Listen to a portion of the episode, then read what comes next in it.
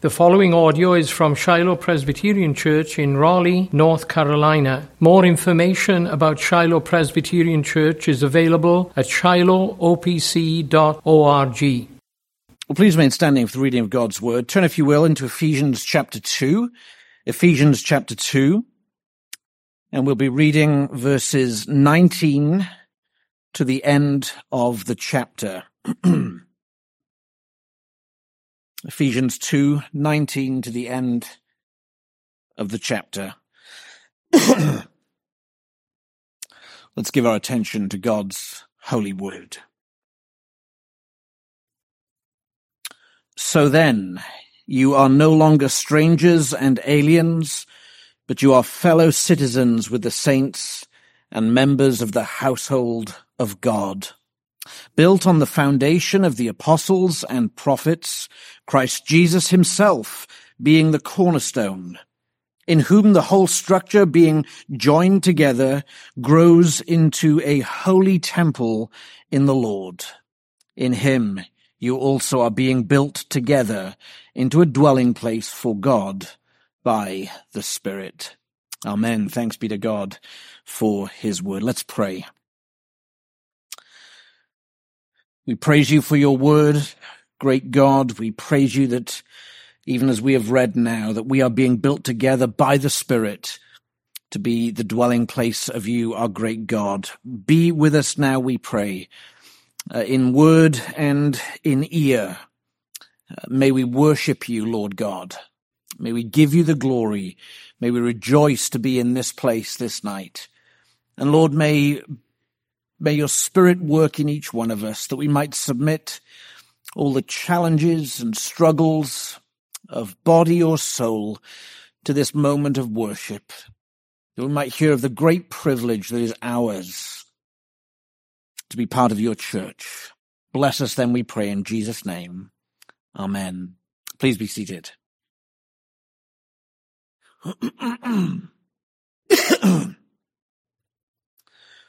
Well, Pastor Rockin showed us last week uh, from verse 11 onwards of the uniting blessings of God's salvation, the uniting blessings. Jews and Gentiles previously separated, brought together, united into one body through the work of the Lord Jesus Christ. Now, Paul continues and really concludes that argument of, of union and uniting uh, describing that union between Jew and Gentile as the household of God, the household of God. And what do we learn about that household? We learn that that household of God is principally a divine institution wrought with divine hands. And yet we are also called to work in that institution with human hands. Friends, we see here the household of God's is God's blessed dwelling place in the midst of his people. The household of God is God's blessed dwelling place as he dwells in the midst of his people. And we're going to see that really in three sections or three uh, arguments that Paul puts forward as he concludes this section on being one in Christ. First of all, in verse 19, we'll see that the household of God is filled with saints. The household of God is filled with saints. Then in verse 20, we'll see that the household uh, of God uh, has a sure foundation a sure foundation. And then in verses 21 and 22, we'll see that the household of God is a holy temple. A holy temple. It's filled with saints. It has a sure foundation and is a holy temple. Firstly, there in verse 19, we see that the household of God is filled with saints. Now, to get to this point, because we understand that verse 19 begins with the words, so then, so then is a conclusion. 19 through 22 is the conclusion of Paul's argument in 11 to 18. Let's remind ourselves of the principles that Pastor Rockin showed us last week in verses 11 to 18. He reminded us firstly that the Gentiles were historically separated from God. But then secondly, through Christ, they had been brought near so that thirdly, Jew and Gentile become a new race, a new humanity, a new body in Christ Jesus. And that new humanity, that unity and union that they have is now described in this way. It's described as the household of God. And that's what these verses speak of principally, the household of God. The logic of 18, or rather 19 through 22, is very clear. Verse 19, the Gentiles are no longer strangers, but members of the household of God. That household, verse 20, is founded on the apostles and prophets, Christ being the chief cornerstone, so that in 21 and 22 we see that household being built and joined together to become the dwelling place of God. That's essentially what's going on in this passage. In other words, we have a real development of the theology of the household of God. The household idea is written here before us. And perhaps you notice that the household idea starts and concludes with who we find in the household. Verse 19, it tells us that Jew and Gentile are now members and in that household. Verse 22 tells us God is in that household. God is with his people. He dwells in the midst of his people. That makes the household of God to be the most blessed environment on the face of the earth. The most blessed environment on the face of this earth. Note then verse 19. So then you are no longer strangers and aliens, but you are fellow citizens with the saints and members of the household of God. Uh, Paul is concluding an argument which has gone like this. Christ has undone the work that sin has done in that Gentiles were alienated from God's people. He says, you are no longer strangers and aliens. From what were they strangers and aliens? Verse 12. You were at that time Gentiles separated from Christ, alienated from the commonwealth of Israel, and strangers to the covenants of promise, having no hope and without God in the world. It's a staggering description of what it's like to be outside of Christ and outside of the church. But Paul continued verse 14, Christ has come and he has been their peace. And he has brought together these two previously separate uh, uh, factions, Jew and Gentile, and has made them one. So that the two are now one new person, one new body. Paul says that new body is the household of God. There's been a change for Jew and there's been a change for Gentile. Notice that Gentiles were not required to become national or ethnic Jews. The Gentiles weren't required to receive circumcision in order to come into the household of God. Jew and Gentile have been changed. They are now the spiritual Israel, the spiritual people of God, the spiritual household of God. You are no longer, no longer strangers and aliens but you are fellow citizens with the saints and members of the household of God.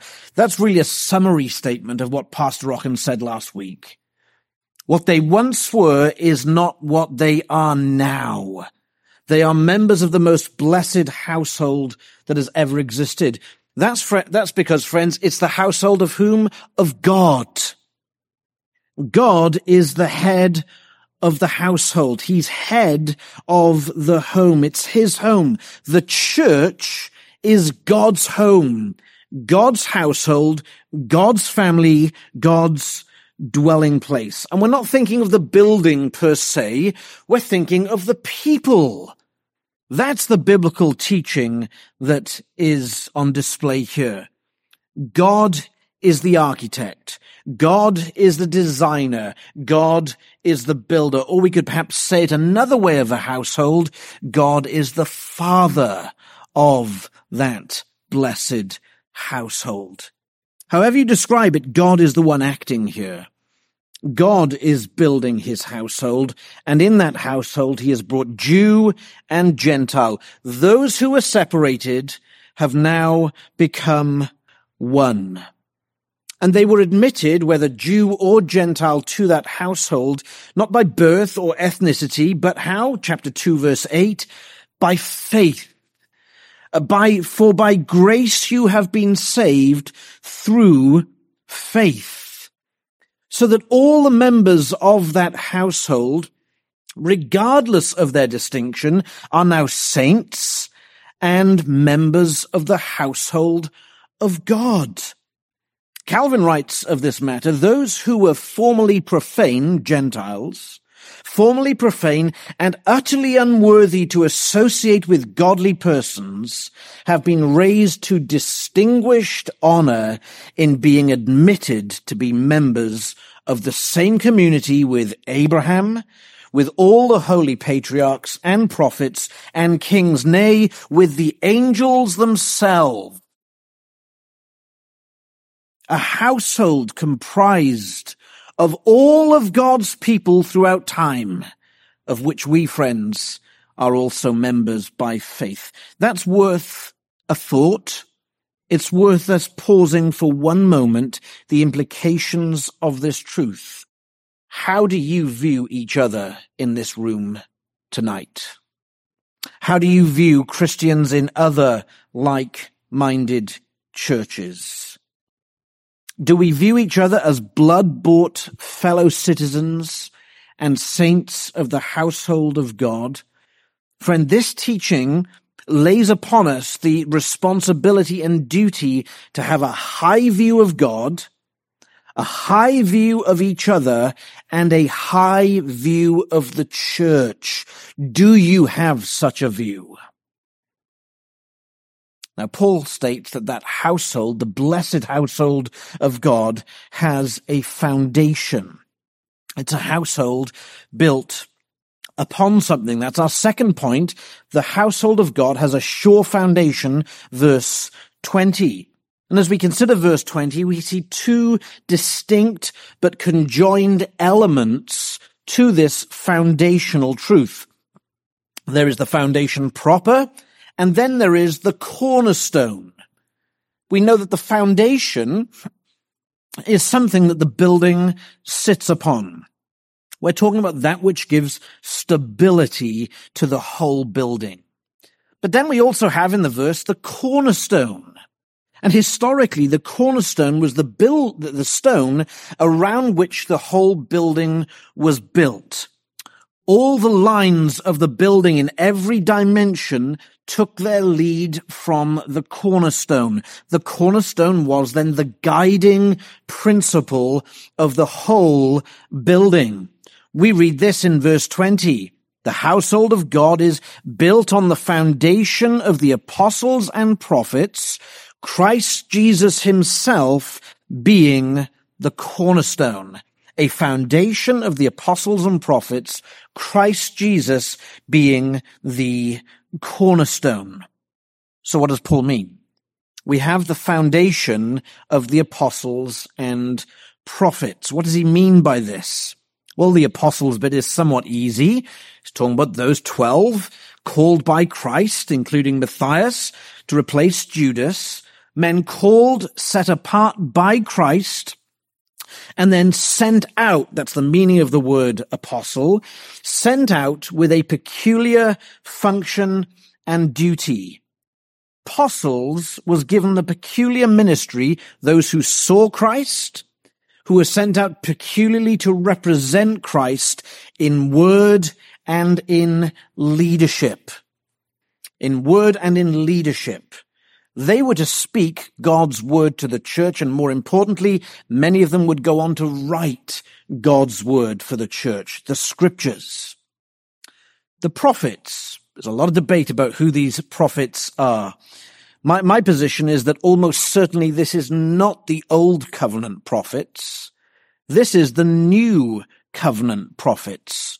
Those who also were given the authority and empowered by the Holy Spirit to speak God's word to the new covenant church in an age when scripture was not completed.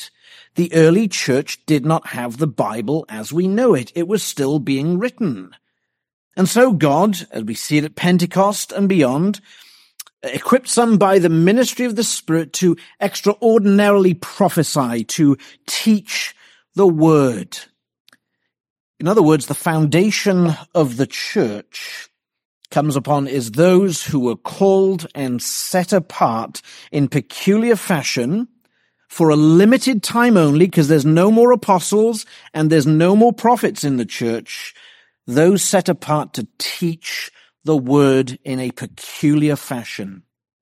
It's only the apostles and the prophets. For that limited time, Paul says those who spoke the word and represented God in ruling are the foundation of the new covenant church. Yet lest we think that the church is just a human institution as some suggest, we should never forget the divine character of the church. Because here we have the words, Christ Jesus himself being the cornerstone. It's emphatic here in the Greek. Christ Jesus himself. Could have left that word out and we'd get the same teaching, but the Spirit wants us to realize He Himself and no other is the, ch- is the cornerstone. Christ Jesus, not just the man, the God man. The eternal Son incarnated in flesh. He is the cornerstone of the church of God. You see, we don't take our lead from mere men. The apostles and prophets called by God, equipped by God, and yet the guiding principle, as it were, the one from whom the church receives all its direction and alignment is Christ Jesus himself. He is the aligning factor of the church. From him, the design of the church receives all its direction.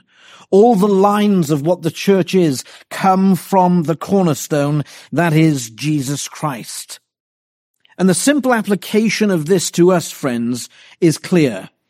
Everything we believe, everything we say, everything we do as the church of the Lord Jesus Christ must be aligned with the Savior. It's a simple principle. Must be aligned with the Savior, must be aligned with His Word. He is the first principle of the church. It is the church of the Lord Jesus Christ. From him we receive our alignment, our marching orders. And where the church, where we do not align with the principles that Christ has given us, there is a great and urgent need that we immediately repent. Immediately repent. It's read from Nehemiah 10, how they reconfirmed the covenant one thing they said is we won't take we won't take daughters from the nations round about and we won't give our daughters to them. By the end of Nehemiah, that's precisely what they're doing. Because they didn't take their alignment from the revealed will of God. And that tells us, friends, that there is an inherent and required humility to be part of the church of Jesus Christ inherent and required. What do I mean by that? Yes, the church is called to make judgments. What is right, what is wrong, what is wise, what is unwise.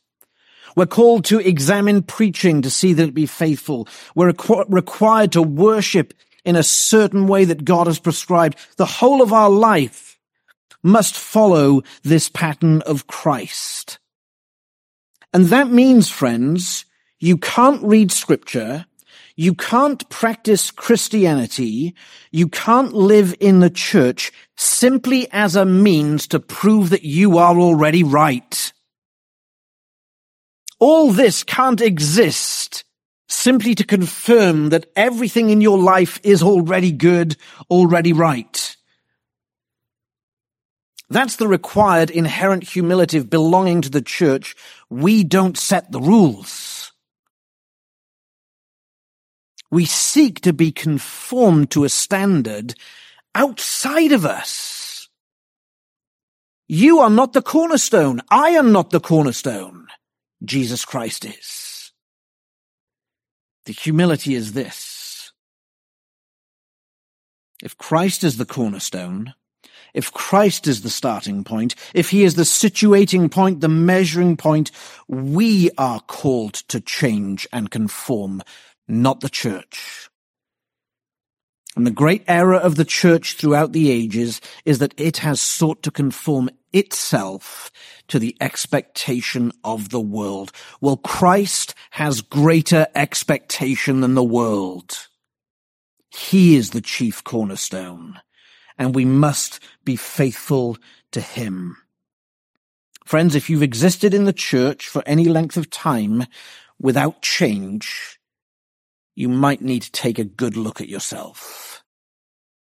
Change is a necessity in the church of Christ.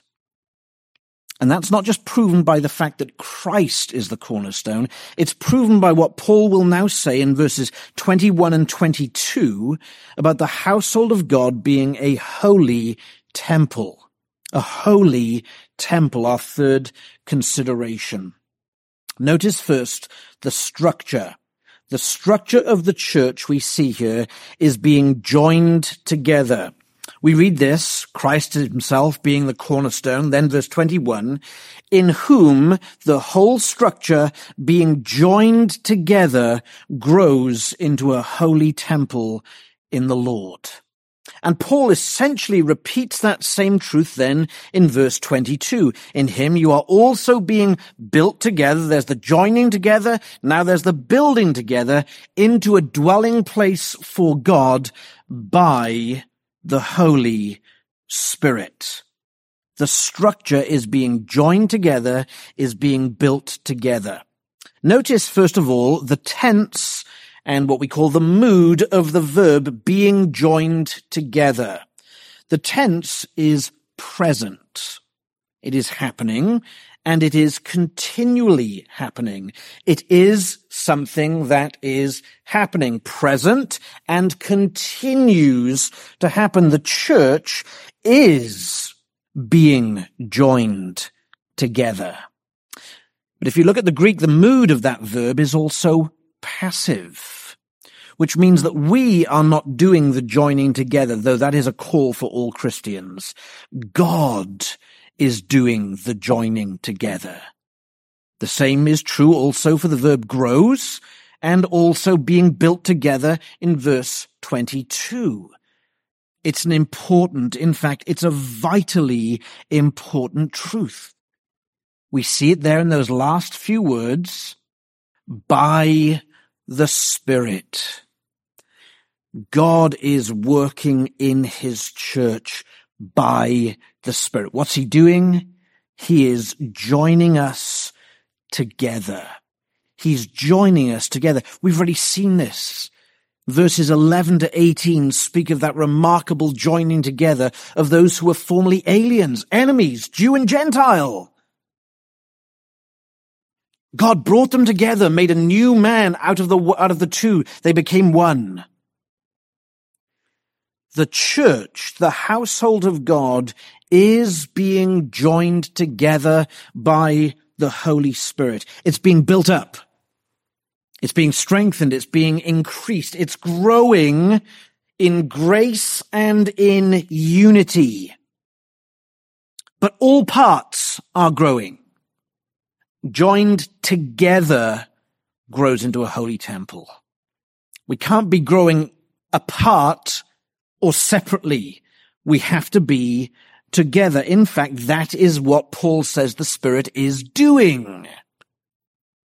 It's a great argument uh, against schism in the church. We are joined together. Think of it this way. Do we really think that God has gone to such great lengths to save us from sin and then bring us into the church only to let us make a mess of it on our own? Do we really think God's going to do that? No, the great actor, the person at work in these verses is not us principally, it's God. God is doing this. God is granting the growth. We're learning here what we saw also back in verse 10, that God is inseparably invested in church growth and in church unity.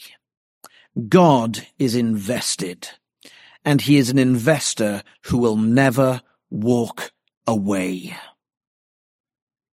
He will never walk away. So how does the church grow? How are we joined together?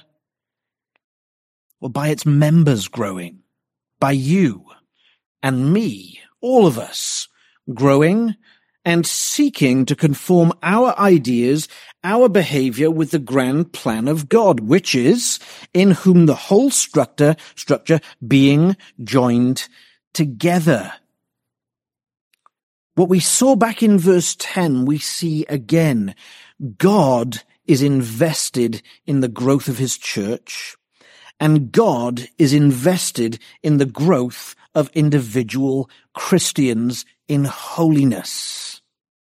And I know from talking to you, some of you, perhaps all of us at times, are discouraged by the rate of growth in holiness that you see in yourself.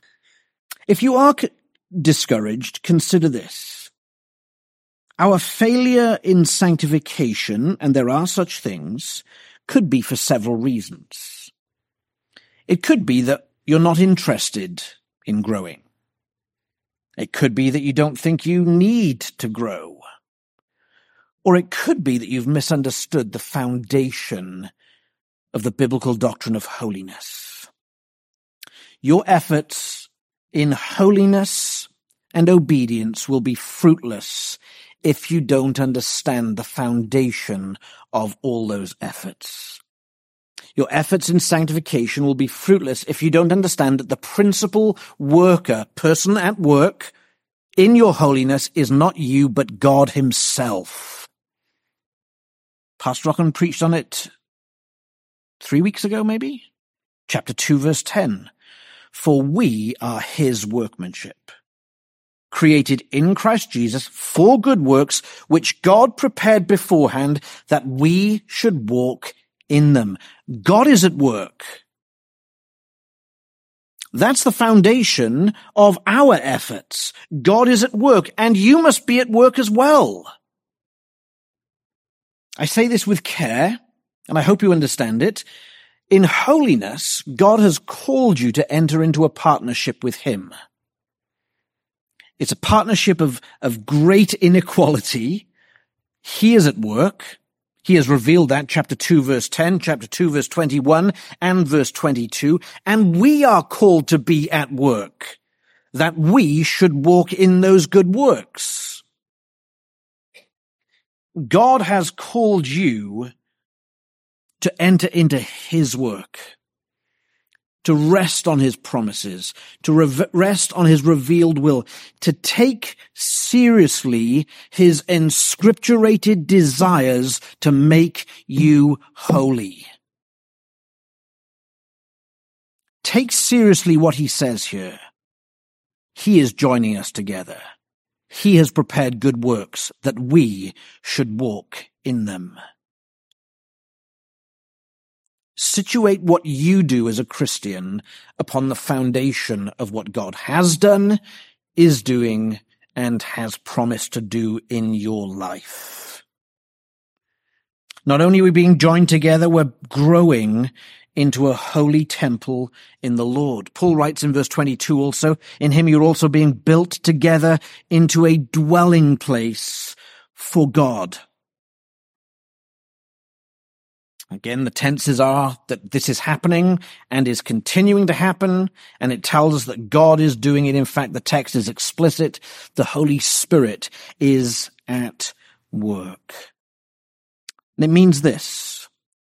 Growth in the unity of the church body, though attacked at times, though imperceptible at other times, is nonetheless real. And it is happening. Because God, the Holy Spirit, the Eternal Spirit, the Almighty Spirit, He is at work. He is at work. God is and will dwell in the midst of His people. That's one of the central themes of scripture. God in the midst of His people. And just to prove that point, Paul uses an analogy here, or a picture, uh, where he calls us a holy temple in the Lord. A holy temple. That's a fascinating thought when we trace out through scripture the theology of a, of the temple. Uh, scripture teaches that Christ and the believer are united together through faith Scripture teaches also that the church and Christ are united together as he is the head, the body, we are the spouse, and so on. Here we're told we are the temple, we are a dwelling place for God the Spirit. Think on this for a moment. The temple preceded by the tabernacle, filled with glory, filled with remarkable value and worth, chief of which was the fact that God dwelt in it. In the midst of his people, they encamped around him. And yet temple life and tabernacle life and temple presence of God came with a serious demarcation between God's place and our place, or the Israelites' place. So much so that the Israelites, the average Israelite, got nowhere near the Holy of Holies. And when if they did, they'd be put to death. But that changed, did it not? When the true temple, the Lord Jesus Christ came. So he teaches us in John chapter 2 that he was the dwelling place of God amongst men. He tabernacled, it says in John 1, in their midst. He was indeed the true temple, the true dwelling place of God in the midst of men. And yet here is Paul saying that the church is a temple, a dwelling place of God. We are the holy temple, the dwelling place of God. The conclusion of temple imagery in scripture is Revelation chapter 22 where John writes of the New Jerusalem, I saw no temple in it because the Lord God Almighty and the Lamb are its temple. No temple. Gone. Disappeared. Why? Such is the intimacy of union and communion between Father, Son, and Holy Spirit and the people of God in the new heavens and new earth that no temple or anything like it is necessary. And what we are now, friends, is a shadow of the blessings to come. What this place is, not the building, the people, and all the blessedness and joy and gladness. Yes, there's troubles and strife at times. They'll be removed. But all the blessedness and joy and gladness and service that is this place is but a poor picture of what is to come. No temple. Though we are God's temple now, we shall not need such in heaven. So close will be the connection between the triune God and their people. And that tells us something about ourselves now. We are now God's dwelling place right now. This is remarkable, isn't it, friends? Jew and Gentile becoming one, becoming more than that, becoming the dwelling place of God. Friends, the church of the Lord Jesus Christ is the principal sphere, the first sphere of his supernatural and blessed operations. This place, like no other, God manifests himself. And I don't mean Shiloh, I mean the church, though we hope Shiloh also. That's what we are now. God's people, God's household, designed and designated by God himself as a holy dwelling place for himself. Is it not remarkable that the Almighty is now dwelling in our midst? Staggering. Friends, what a position of honor we hold as the household of God. How esteemed are we that God should call us his children. God should make us his household, that we have the dwelling place of God in our midst now.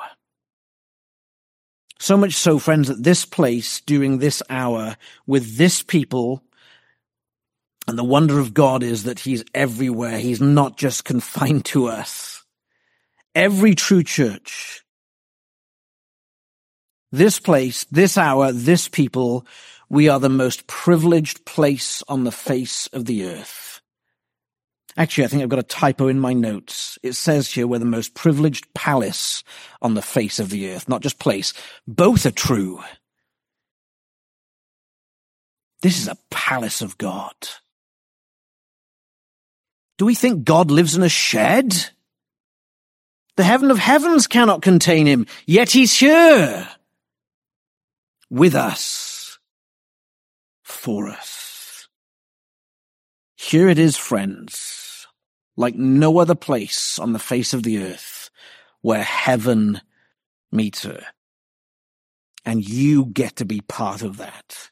Morning and evening, week after week after week after week, month after month, year after year, morning and evening, you get to be the dwelling place of God. Such is God's love for you, dear Christian.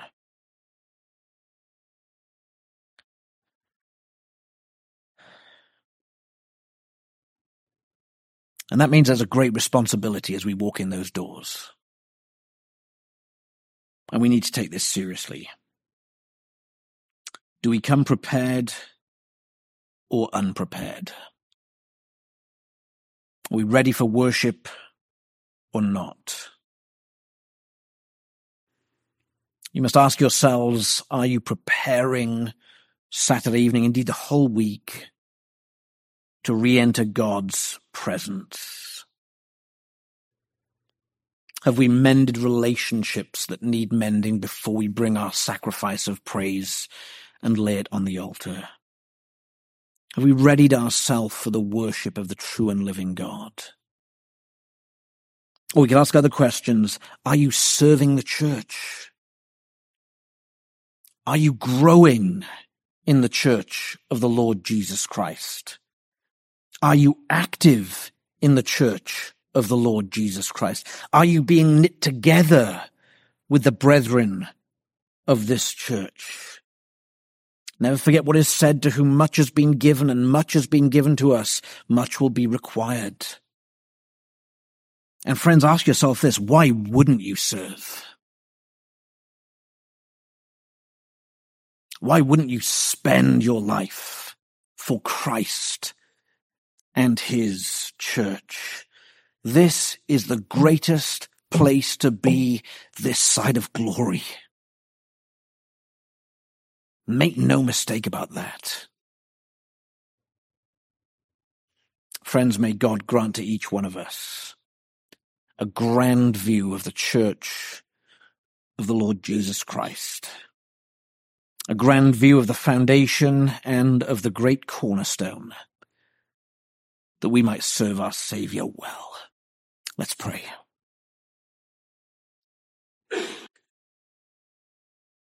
Surely you are good to Israel, to us your people. We joyously and readily confess there is no God like you, in heaven above or earth beneath. We praise you that you have bestowed upon us, Lord God, such a wonderful gift. You should call us your sons. You've given us a hope so great and so divine. May we purify ourselves from sin, even this night. May we serve your household with joy and gladness all the days of our lives. Raise up the children of this church, Lord God, and another generation after them and another after them until Christ returns. That this might be a faithful household of God. Work in us what is pleasing in your sight, that we may desire and we might do your good pleasure. For we ask this in Jesus' name. Amen.